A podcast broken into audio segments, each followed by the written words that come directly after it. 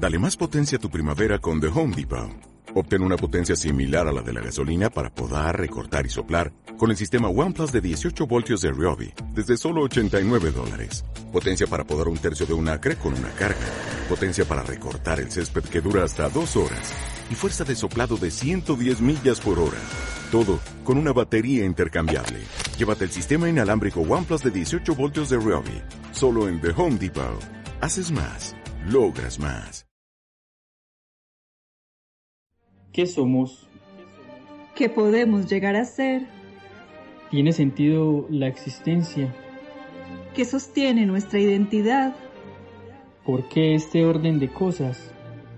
Hagamos un espacio donde ya nadie pueda ser ajeno a su realidad. Pensémonos,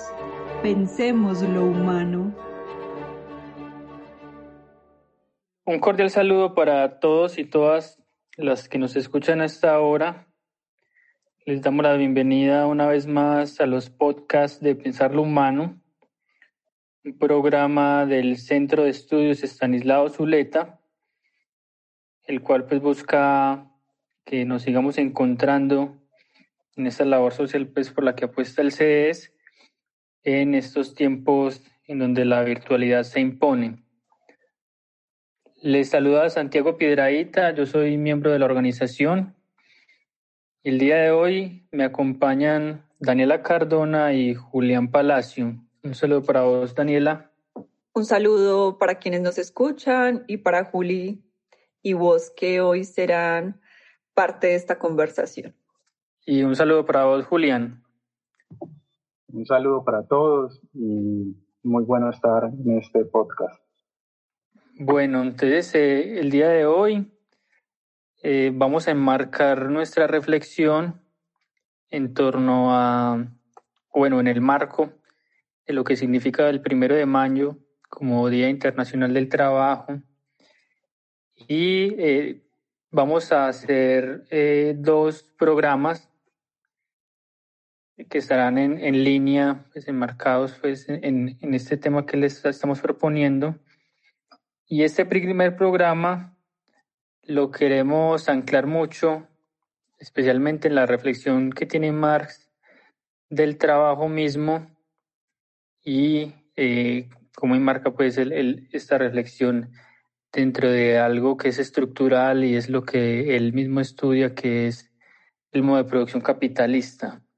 el cual, eh, sin el cual no se puede entender pues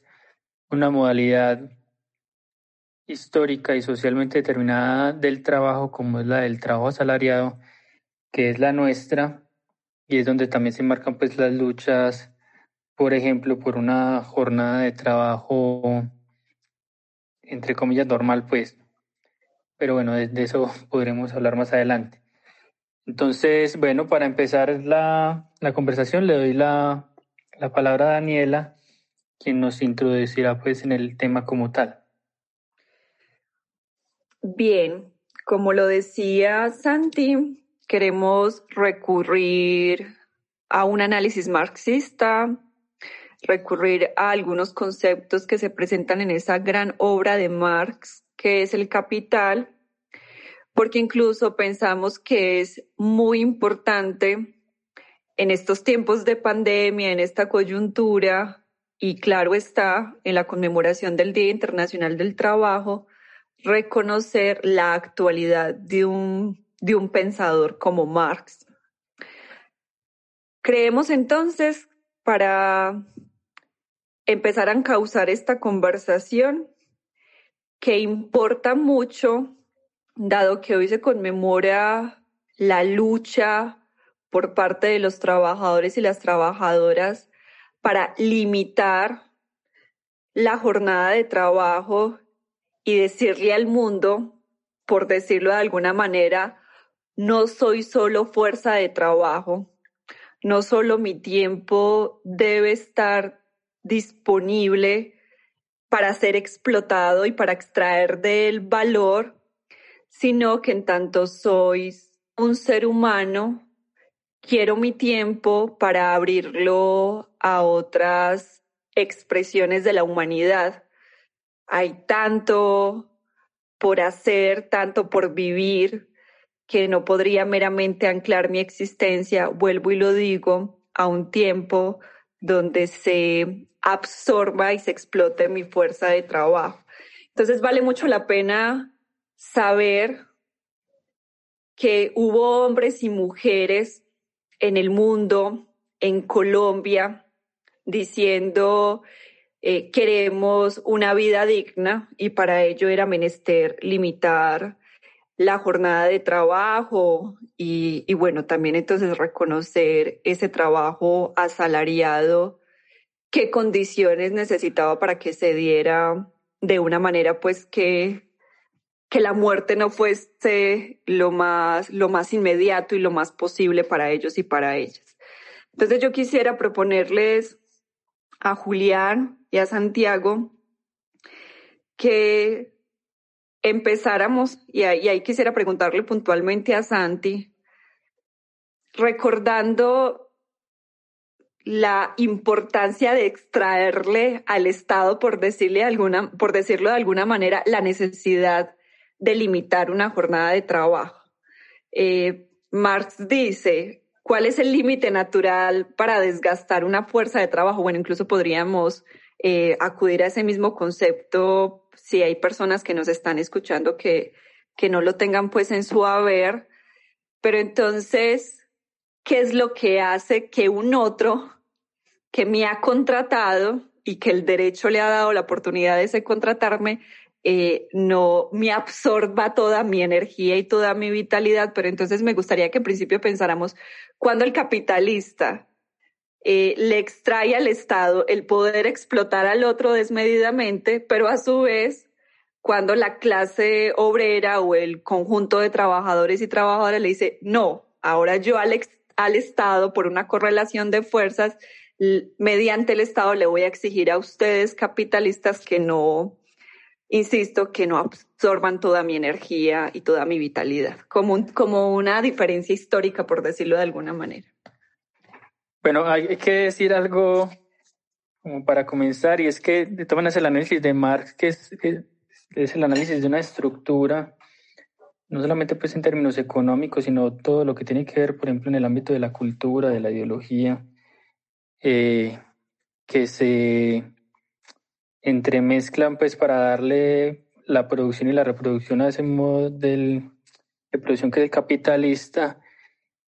pues es muy difícil, evidentemente, pues hacer un resumen o una suerte de transmisión cabal de eso. Pues nosotros llevamos en el CS estudiando eso cuatro años y, aún estamos en camino, porque realmente pues es muy, es muy genial lo que hace Marx ahí. Entonces, pues el, esfuerzo es mucho y, evidentemente pues lo que logremos aquí eh, busca más como espolear, pues o invitar a que ustedes mismos se acerquen y, y bueno, tanto es así que, que hay cosas que ha dicho Daniela que pueden aparecer medio apocalípticas, pues como que entonces eh, el, capital está acabando con la vida del, del, obrero. Y pueden aparecer así, es porque precisamente nosotros estamos situados en una época histórica en la que eh, eh, lo que está dado son unas leyes, por ejemplo, que, que regulan la jornada de trabajo. Pero cuando uno va a la historia se da cuenta pues que no es tanto un apocalíptico, algo apocalíptico pues, o que él está exagerando las cosas, sino que precisamente en un principio al no haber regulación de la jornada de trabajo, pues uno se puede encontrar con jornadas de 16, 18 horas de trabajo fácilmente pues en el siglo XVII y principios del XVIII incluso, eh, en las que efectivamente pues el, todo el tema de salubridad y, y el descanso, pues, y las condiciones tan extenuantes atacaban a, de manera directa la, la vida y la recortaban, pues. Es como para, para enmarcar eso históricamente, para que no nos aparezca a nosotros desde una Colombia del siglo XXI, pues, y, y de todas maneras dentro de unos marcos legales que se han ganado como una suerte de exageración.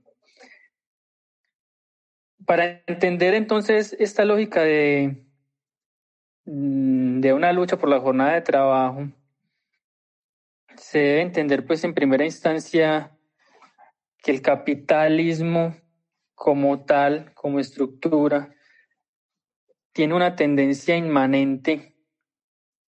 Zuleta decía pues que así como el hígado produce la bilis, algo como una ley pues, como natural, sino en ese caso pues es social, eh, una tendencia a la acumulación de plusvalía pues o, o bajo la fórmula de las ganancias pues o del interés eh, que se constata pues en el hecho, por ejemplo, en, nuestro caso de que haya una acumulación, en este caso, pues de la riqueza en, en muy pocas manos. Y esa tendencia pues a la acumulación se entiende siempre en Marx desde una relación social de producción. Es decir, cómo la relación que se da en este caso por parte de aquel que tiene los medios de producción, la propiedad privada de los medios de producción, que significa pues por el otro lado la no propiedad de los medios de producción para la mayoría de la población, ¿cómo obliga entonces a que este que tiene los medios de producción pueda entonces contratar a aquel que no tiene sino pues su fuerza de trabajo para asalariarse,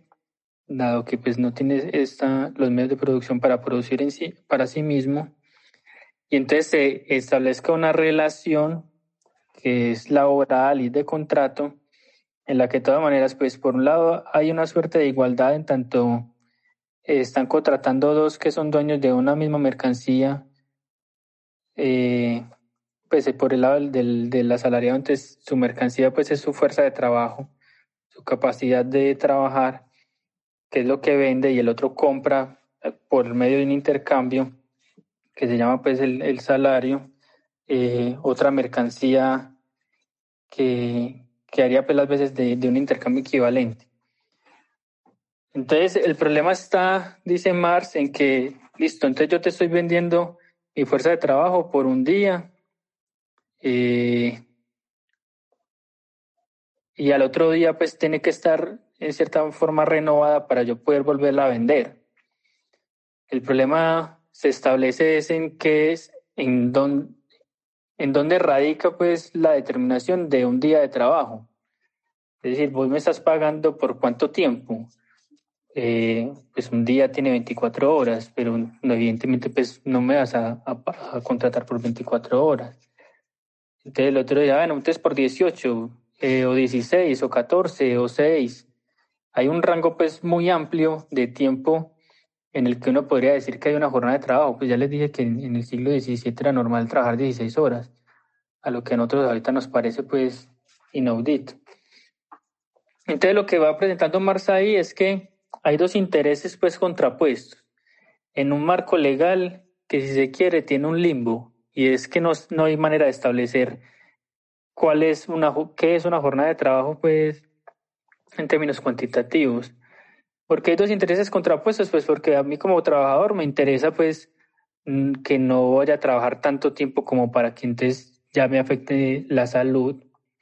Y al otro le interesa eh, que yo trabaje mucho en tanto es un rendimiento pues para su ganancia. En tanto por el mismo precio va a adquirir un, un rédito mayor.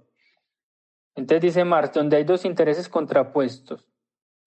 en un mismo marco legal, en donde ambos están declarando pues, su propio derecho,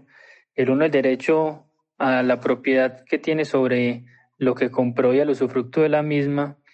y el otro al derecho a que pueda seguir vendiendo la mercancía al otro día, al día siguiente, pues, o que no se acabe con su vida. Entonces dice Marx que ahí solamente puede imperar la una lucha pues por, por una por una lucha de fuerzas contrapuestas pues. Y entonces en un principio eh, lo que se da pues en los albores del capitalismo es que el Estado tuvo que proteger y asegurar una jornada de trabajo pues extensa o con ciertos límites eh, a favor del capitalista porque el capitalismo, pues lo que se encontró de todas maneras en los albores fue con una mentalidad que era, que no tenía pues al trabajo como fin en sí mismo fin último. Entonces los trabajadores, pues que si con lo que ganaban en cuatro días tenían para vivir toda una semana, no se veía pues la necesidad de trabajar seis días. Entonces, dentro de esa relación que de todas maneras se daba en, forma individual entre trabajadores y capitalistas, hubo de intervenir el Estado, pues por presión misma de los, de los capitalistas, una regulación de, de estatutos fabriles, pues, o incluso de estatutos del trabajo, antes incluso de, la, de lo fabril, que asegurara pues que el capitalista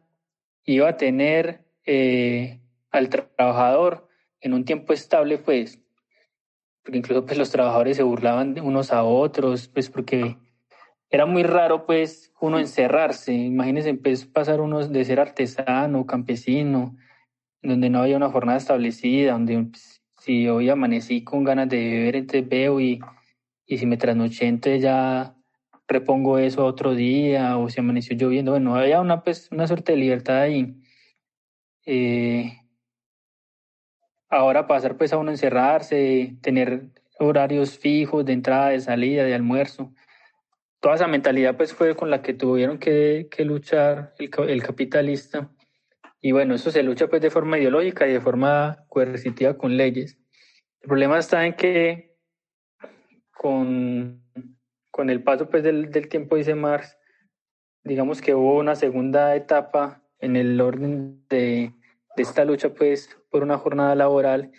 y el Estado ya tuvo que intervenir no tanto para asegurarle a los capitalistas eh, que pudieran tener un tiempo de explotación pues para ellos. Ahí ya estaríamos en el siglo XIX. Sí, sino eh,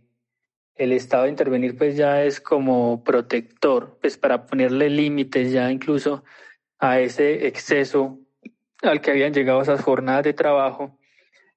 Lo que pasa es que uno aquí dice pues el Estado como un sujeto, pero en realidad pues eso fueron otra vez ya las presiones de los obreros organizados que le arrancaron al Estado una ley que les protegiera pues y les pudieran unos límites ya la jornada de trabajo y la, la empezaran a, a cortar. Yo saco una derivación de ahí pues para darle la palabra y es que, bueno, podrán notar ustedes que esta intervención estatal, especialmente la segunda, en la que se le tiene que poner un límite al capitalismo, habla de que, de todas maneras, y como lo muestra Marx en ese análisis que hace que es estructural y no moral, hay algo que supera incluso pues a los mismos individuos, en ese caso pues a los mismos capitalistas, y es esa lógica pues de la competencia y de la acumulación en la que si no se pone una regulación general, eh, lo que puede pasar es que por la lógica misma del capitalismo, el, capital acabe incluso pues con los trabajadores que es de donde sacan el, digamos, la riqueza en última instancia, o incluso pues acaben con ellos mismos. ¿A qué me refiero? A que si al capital se le da vía libre, es una rueda loca pues que no tiene eh, miramientos morales ni humanos, sino que pues, como su lógica la, la, en última instancia pues la ganancia y la acumulación de la misma, eh, tiene que intervenir el Estado pues para regular eso. ¿Y eso por qué lo digo? Porque, bueno, en la lógica de esta pandemia se ha visto pues, por ejemplo, cómo es necesaria la intervención del Estado, eh, por lo menos pues lo que hemos visto en un principio, intervenir, digamos, sobre la economía, porque la economía pues no le importa pues, si hay una pandemia o no, o si hay un peligro o no. bueno, te dejo eso pues como para ahí para que sigamos conversando. Para, para darle la palabra a Juli, me parece muy importante lo que Santi nos ha descrito, eh, porque precisamente incluso nos lleva a situarnos al día de hoy y saber que no es normal si se salta por encima de las conquistas que, ha hecho, que han hecho los trabajadores y las trabajadoras y que quedan asentadas en una ley arrancada al Estado. ¿Esto por qué lo digo? Porque la narración histórica que nos acaba de hacer Santi, pues nos muestra precisamente la necesidad de la correlación de fuerzas para conquistar algo. Uno podría decir eh, la vida en su dignidad. Y sin embargo, uno se aboca al día de hoy y se pregunta, ¿qué de eso que se empezó a conquistar en el siglo XIX, en Colombia en el siglo XX, eh, se está perdiendo el día de hoy, porque si hay correlación de fuerzas, se gana, se pierde, eh, se tienen conquistas parciales, etcétera, etcétera, se, se reconocen pendientes en esa lucha por nuevos derechos. Y entonces ahí donde, donde quisiera preguntarle a Juli, a propósito, a Juliana, a propósito de, de que el movimiento de trabajadores y trabajadoras exigió un límite a su jornada de trabajo. ¿Qué pasa hoy en día con eso? Em, para que quienes nos escuchen también piensen en sí mismos, eh, si son asalariados y asalariadas, y, y, se pregunten qué pasó con ese límite, porque eh, tenemos el contrato por prestación de servicios, eh, pero por ejemplo hoy está en boga el teletrabajo. Y porque es muy importante pensar estas modalidades del trabajo, porque cuando en el régimen capitalista se desdibuja la frontera entre trabajo necesario y trabajo excedente, es decir, el tiempo en el cual yo produzco mis medios de vida y el tiempo en el cual yo ya le genero eh, un plusvalor al capitalista, donde ya el otro se lleva para sí una ganancia. Eh, como eso se desdibuja en el capitalismo, yo no sé muy bien cuándo empieza una cosa y la otra. Pero entonces, ¿qué pasa cuando incluso en un aspecto como el teletrabajo, donde uno incluso está metido en la casa, eh, cómo se empieza a desdibujar aún más en qué momento terminé de trabajar para mí y en qué momento ya estoy, pero excedido en trabajar eh, para el otro. Entonces, eh, Juli, como muy rico que nos pudieses ayudar a pensar esa jornada de trabajo en, en el hoy, por decirlo de alguna manera. Listo, Dani. Yo, yo quisiera, antes de, de dar como respuesta a esa pregunta, eh, retomar algo que planteó Santi en su intervención. Eh, me parece que, que, es muy poderoso y, uno lo puede como eh, ejemplificar para, para hacerlo aún más poderoso. Él hablaba de, de, que en el capitalismo la tendencia es hacia, hacia la acumulación de, de plusvalía. En últimas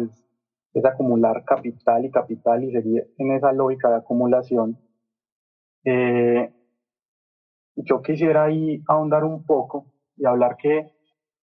la plusvalía como tal solo se puede producir en el trabajo humano, en el trabajo del obrero, en su quehacer diario y en su producir mercancías. Y, que ese trabajo en últimas es tiempo que invierte el, obrero en la fábrica o en, o en, el lugar donde produzca. Entonces,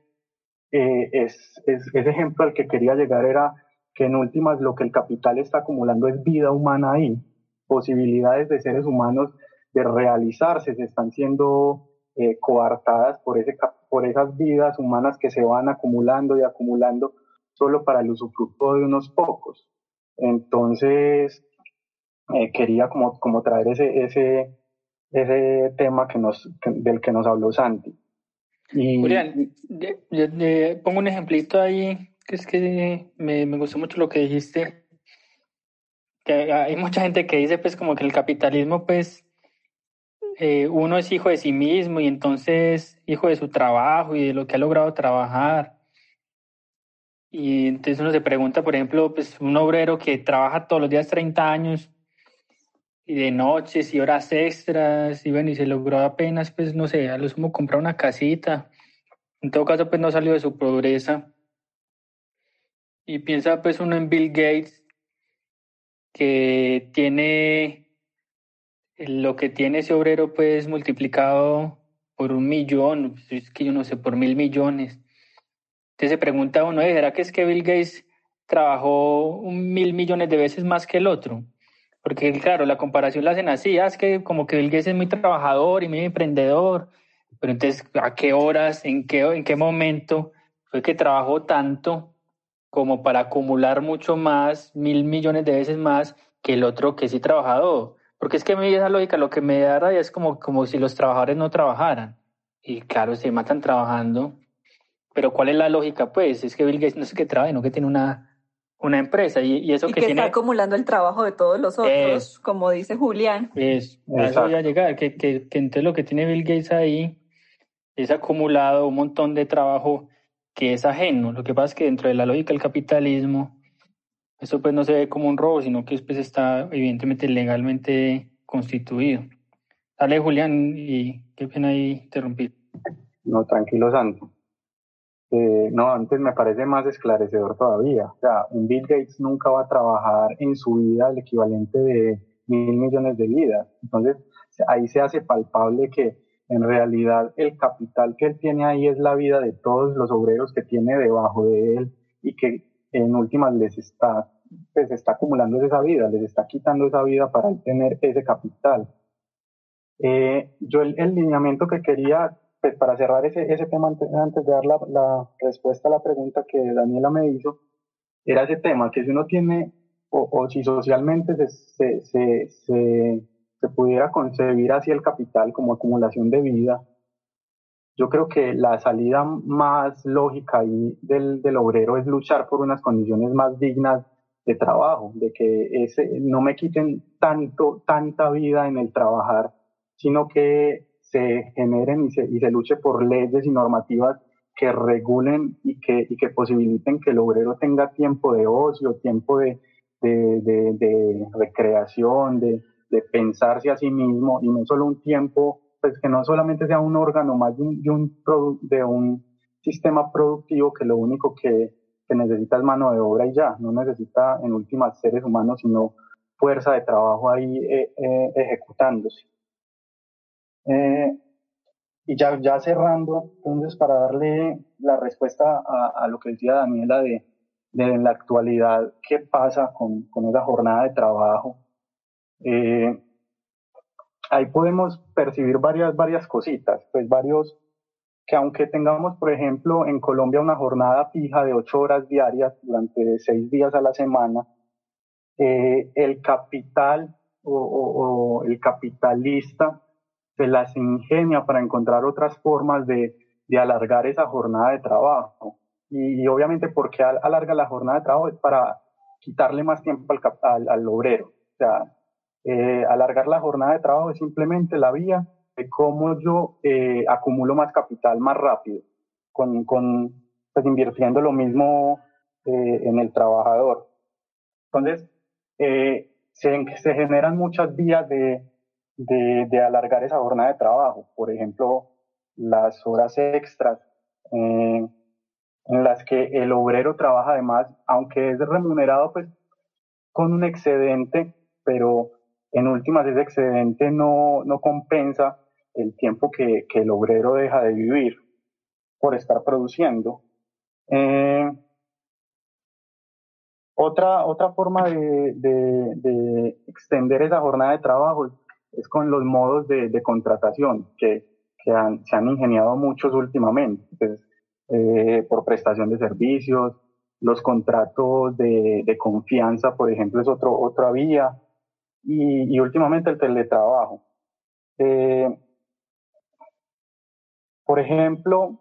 eh, en, esos contratos de trabajadores de confianza, el, trabajador tiene que estar disponible 24/7. Entonces ahí se desdibuja eh, palpablemente ese límite que yo tengo de mis ocho horas de trabajo, porque todo el tiempo tengo que estar en pro del trabajo, en pro de atender problemas, en, en pro de, de darle soluciones al capital. Eh, otra forma pues, que les enuncié fue la prestación de servicios, en la cual, eh, aunque no haya una jornada eh, de trabajo tácita, pues hay palpable que te digan tienes que trabajar de esta hora a esta hora. En, las, en, en los contratos por prestación de servicios vos tenés que cumplir con, con unos entregables. Y usualmente esos entregables requieren tanto tiempo y tanta dedicación del que los produce que termina trabajando mucho más de, de las ocho horas diarias. Y el último tema que ya es un poquito más palpable en esta, en esta época de, de, de pandemia, pues de, de, cuarentena, es esa tendencia a trabajar desde la casa, el teletrabajo. Eh, no sé si a ustedes les pasará, pero a, mí, por ejemplo, me pasa que uno eh, por esas jornadas laborales pues arranca a las 7 de la mañana, pero a las 7 de la noche seguís trabajando y solo paraste un momentico para comer y aún así seguís pegado del, del computador pendiente de, de, todas las actividades que tenés que hacer.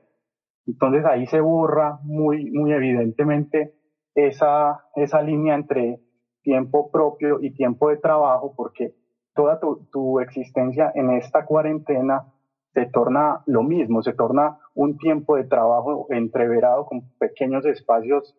propios. Eh, no sé, muchachos, quieran añadir algo ahí. Sí, yo iba a decir algo que, que con lo del teletrabajo, a ver, como con toda la tecnología, a mí no me gusta tomarla, es como una suerte de demonio, que hay veces pues, la gente lo puede tomar así. Yo creo que la tecnología, aunque esté muy determinada pues por el capitalismo, pero sin embargo que, que hay veces pues la puede uno tomar a, a su favor. Es yo creo que las redes sociales pues nos controlan, pero también, por ejemplo, han servido para formar eh, campañas o luchas que antes no se podían hacer. Y, y, con lo del teletrabajo, pues evidentemente eh, en este caso, por ejemplo,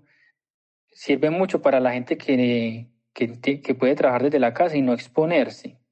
Porque entonces nosotros tampoco pues, estamos pidiendo, ah, no, entonces que salga todo el mundo pues a exponerse, que no trabaje de la casa. El problema con la tecnología siempre es la relación con el sistema. Es decir, a mí me parece que el teletrabajo en sí mismo sea el problema, sino el teletrabajo en el capitalismo. Y con la misma lógica que le pusimos ahorita, claro, como vos decías, es que el aumento de la jornada de trabajo siempre va en, en de mérito pues, de, del trabajador, pero es, es algo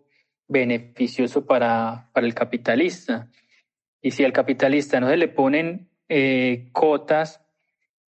en términos generales, pues como a la clase capitalista, individualmente cada uno va a responder, es por la lógica de la ganancia y del mercado. Es decir, ¿cuál es el problema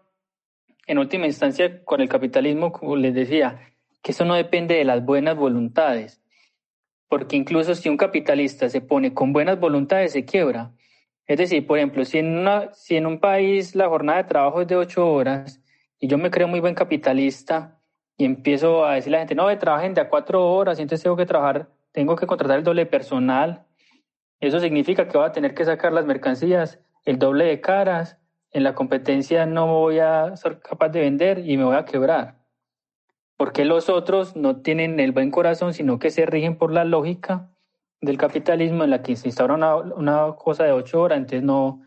no me importa pues como tener buen corazón. Entonces la lógica del capitalismo. Marx dice, aquí hay una relación entre dos categorías que se llama el trabajo asalariado, pues el, el, el asalariado o el, o el que se llama el proletario, pues, con versus otra categoría que es el capitalista. Y aquí el, análisis no es moral, sino estructural. Es decir, no depende de las buenas voluntades. Entonces, por eso yo voy al tema del teletrabajo, cuando digo pues que es una tecnología que, o una modalidad que hay que ver no de forma moral, como para decir entonces, ah, como eso es el demonio, entonces que la gente salga pues a, a contagiarse, sino verla dentro de una estructura que la determina, sus lógicas. Por ejemplo, la que vos decís del alargamiento porque uno puede pensar fácilmente otras lógicas en las que haya una instauración pues, por parte de unas leyes o un control estatal en la que el teletrabajo no tenga que significar necesariamente, como sí lo es dentro del capitalismo, un alargamiento de la jornada de trabajo. Pero entonces, eh, yo digo, pues, como para ya la palabra a, Daniela, eh, que especialmente lo que ocurre con, con el teletrabajo y con las formas de la tecnología, por ejemplo, el celular, el WhatsApp, es que antes el límite la jornada de trabajo lo imponía la separación física del lugar aquel donde yo podía ejecutar mi trabajo. Pero como esa separación física ya no es suficiente para eliminar la continuidad del trabajo porque la puedo hacer de manera virtual, entonces ahí es donde está el enlace nuevo que se da. Es decir, ya no, por ejemplo, en este caso, pues, por ejemplo, vos que no estás yendo físicamente al trabajo en términos de la oficina, ya no puede haber ese límite físico porque la continuidad pues se da por vía de ese enlace que sería en este caso virtual. Yo quisiera introducir unos asuntos que son muy palpables en estos tiempos de pandemia en el marco de lo que ustedes vienen diciendo. Lo primero es que es muy sorprendente y yo espero que quienes nos escuchen se sorprendan con esto. Creo que eh, la coyuntura ha dado para visibilizarlo y es que todo el tiempo estamos haciendo una oposición entre el tiempo de producir y el tiempo de la vida. Como si en esta producción, y no como, en tanto en esa producción se pierde es la vida, en tanto hay un desgaste de sí y las más de las veces un no reconocimiento de uno en el trabajo que está desplegando, porque incluso uno lo siente ajeno y a veces hasta molesto, y de otro lado queriendo un tiempo para sí. Entonces, como, como reconocer esa dicotomía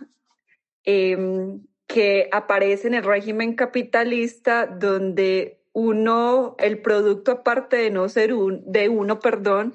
eh, uno no se siente pues reconocido las más de las veces, porque sé que no pasa pues a todos en lo que, en lo que está realizando. Entonces, si hay una oposición entre producción, entre tiempo de trabajo y tiempo de vida, y que en la pandemia también se genera una oposición entre economía y vida, entre economía y salud. O sea, eso, eso de alguna manera debe asombrarnos porque hay economías que podrían estar entreveradas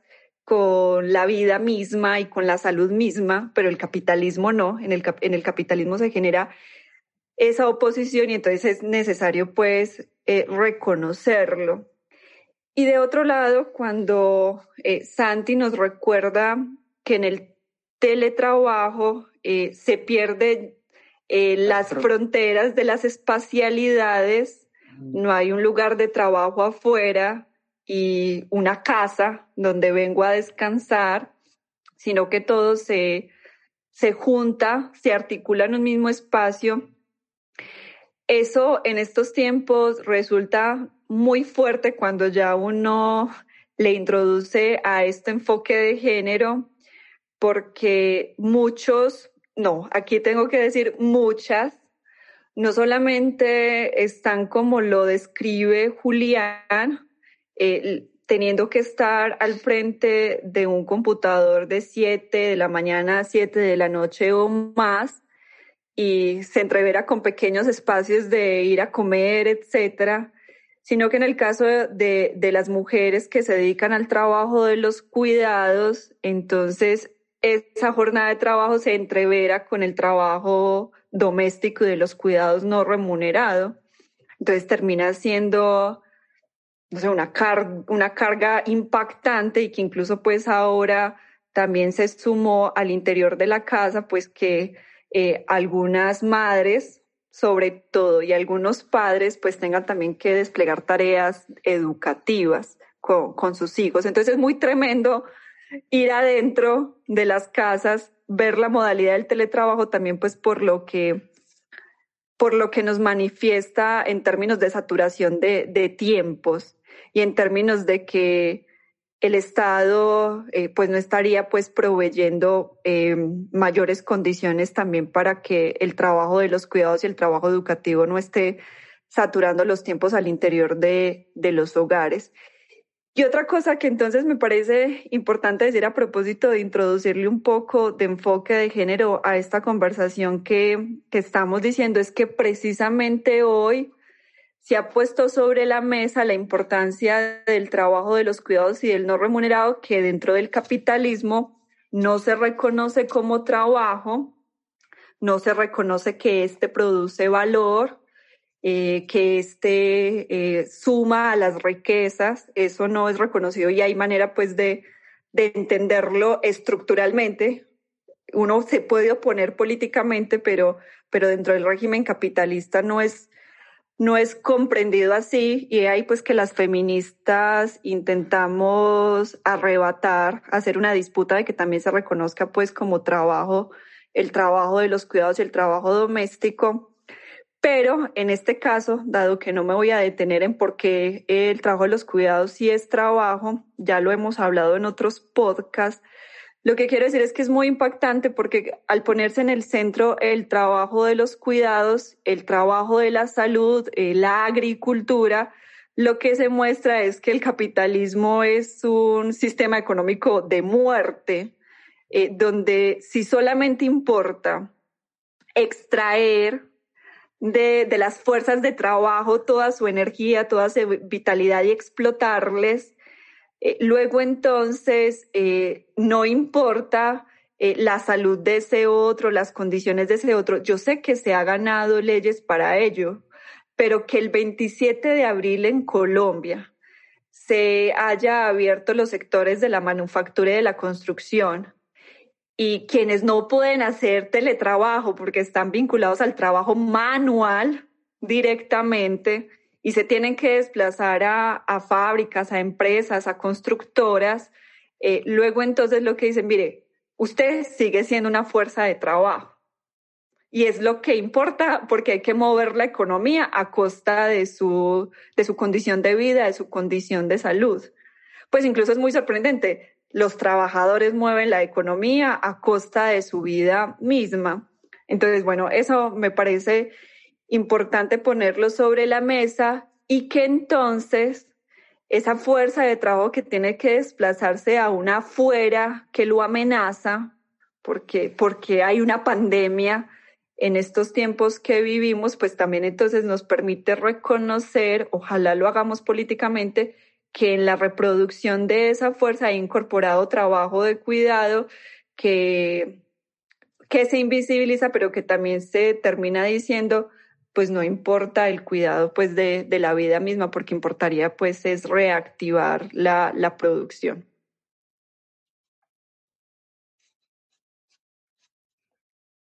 Y en ese punto, pues como para ir, no sé si encontrando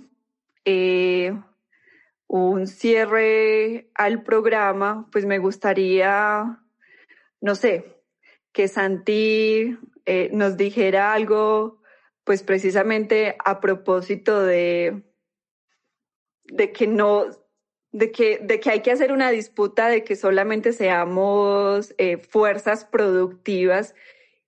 y que como entonces,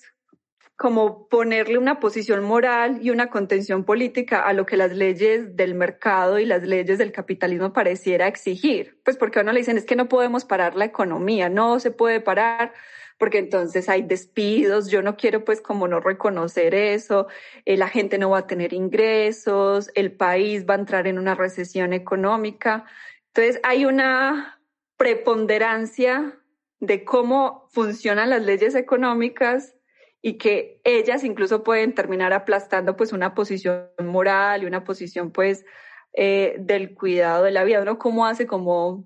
con esa contradicción interna del, del sistema mismo? Bueno, eh, yo le escuchaba una frase a un político que decía pues como que esta pandemia la tiene que enfrentar el Estado y, y la sociedad civil, que no la puede enfrentar el, el mercado.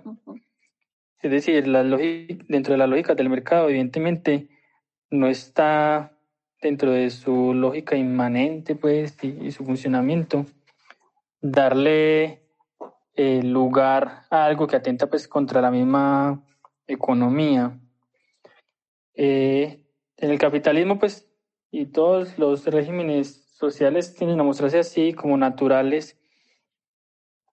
hacen aparecer pues como las opciones con, y las categorías con las que ellos piensan como las únicas posibles y por eso pues posan de realistas cuando dicen que, que lo único que se puede hacer es salir a trabajar, eh, dado pues como que no habría nada más dentro de las posibilidades. Pero a mí me parece que se enfrentan de todas maneras a una lógica, a una contradicción de la que no pueden salir, porque si la riqueza hace pues, se crea es por el trabajo humano, y esto ya pues sí está comprobado con esta pandemia, porque yo no veo pues que, que los trabajadores dejaron de ir y, y, no veo pues a los altos ejecutivos y gerentes produciendo riqueza solas con las empresas ya solas y, y con las máquinas paradas. Eh, entonces, listo, si ya sabemos que, que, es el trabajo humano el que produce pues la riqueza en última instancia, pues de todas maneras sacarla a, a, a trabajar es poner en riesgo a esas mismas personas que yo tengo que contratar. Es decir, eh, si la gente se empieza, si, en una empresa pues tiene 100 trabajadores y se le enfermaron 90, ahí, a, sí mismo pues no va a poder funcionar productivamente. Y no solamente eso, sino que eh, no va a haber quien consuma. Es decir, a mí, a mí esto lo que me constata es que en última instancia esa máquina eh,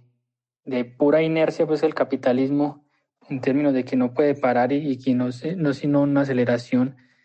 Yo creo que la pandemia le ha mostrado todas las contradicciones internas que tiene. Pues porque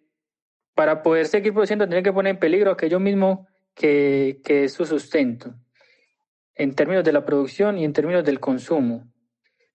Y su lógica misma de, por ejemplo, de la acumulación y de los intereses privados no permiten que estos aporten en términos públicos al Estado, por ejemplo, para el sostenimiento de la población por un tiempo y para la y por ejemplo también para la eh, mejoría y reestructuración, por ejemplo, del sistema de salud que sea capaz de atender eh, la pandemia. Porque pues, lo que hemos notado es que todas las inversiones que ha hecho el, el gobierno para atender la pandemia, pues en términos de la atención hospitalaria, como la ha hecho bajo la lógica del mercado, invirtiendo en sectores privados, eso otra vez no responde a las necesidades de la salud, sino del mercado. Y bueno, ya sabemos pues lo duro que son en ese sentido las, las EPS. Entonces, eh, yo creo que nuevamente de lo que se trata es de ponerle un anclaje pues, o un, una tara, un límite racional en términos sociales a aquello que es irracional y cuya única razón de ser pues es, la ganancia y, donde en la ganancia pues no está incluida eh, la salud del ser humano, sino la solamente pues aquella pues como fuerza de, de trabajo. Y para que Juli nos diga algo al respecto, es como si hoy en día, a más de sostener la reivindicación por sostener una jornada de trabajo razonable, sea la reivindicación de, de poner en el centro la vida, la vida misma pues de los trabajadores y las trabajadoras, que incluso pues cuando se pone en riesgo a los trabajadores del sector productivo, pues a su vez eso como, como por efecto dominó puede entonces también eh, si colapsa el sistema de salud porque los trabajadores y las trabajadoras se contaminan, pues también ese otro espacio de trabajo también de trabajo precarizado, el de las médicas, los médicos, las enfermeras y, los enfermeros, pues también van a sentir eh, el efecto de un sistema que, que impone sus leyes, pero al cual, como dice Santi, deberíamos restarle fuerza desde otra postura, desde, insisto, poner en el centro eh, la, la vida misma. Entonces, como si hoy también fuera la importancia de reivindicar eh, jornada de trabajo, pero un trabajo a su vez que no atente contra la vida misma y contra la vida pues de, del planeta mismo. Entonces, no sé, Juli, si quisieras decirnos unas palabras en este sentido que estamos trayendo a colación y ya para luego ir despidiéndonos. Julián. Sí, Dani, que yo que quería, ese planteamiento que hace Santi de que esta pandemia deja ver ciertos ciertas formas de, de, expresión del capitalismo, pues que, que, es depredador, que puede pasar por encima de lo que él puede, pues lo que pueda, de lo que le dejen. Eh, Marx hace un planteamiento en, en, en, el Capital sobre eso. Marx dice que, que el obrero, sin, que, sin la existencia de una legislación y una reglamentación que lo proteja, se haya totalmente indefenso ante el capital. Yo creo que no solamente el obrero, la, eh, la naturaleza, las mismas, las mismas dinámicas sociales pues están a merced del capital si no se, se logra una forma de protegernos ante él. Y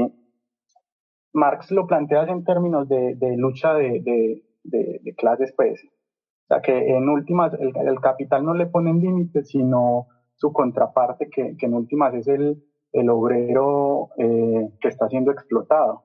Entonces, acá en Colombia, el ejemplo que estaban dando de, de si el obrero no tiene una fuerza real de, ejercer presión, el gobierno puede instaurar decretos en los que el, mismo obrero tenga que salir a producir eh, a, a, cuestas pues, de, de, de, poner en riesgo su, su propia integridad, su propia salud. Entonces ahí se ve muy palpable ese tema de, de que el capitalismo puede pasar por encima de lo que sea. Yo creo que, que esa sería como la acotación que, que quisiera hacer. Bueno, entonces podemos decir que hemos llegado al final de esta conversación.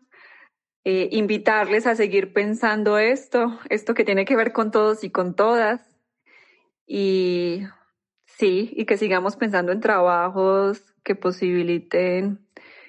en la reivindicación por formas del trabajo que posibiliten una vida digna y agradecer a todos los trabajadores y las trabajadoras que han nos han antecedido o están en el hoy en día en esta correlación de fuerzas que sigue poniendo en el centro eh, una dignidad para todos y para todas, una conmemoración pues también para, para todos ellos y ellas. Hasta la próxima.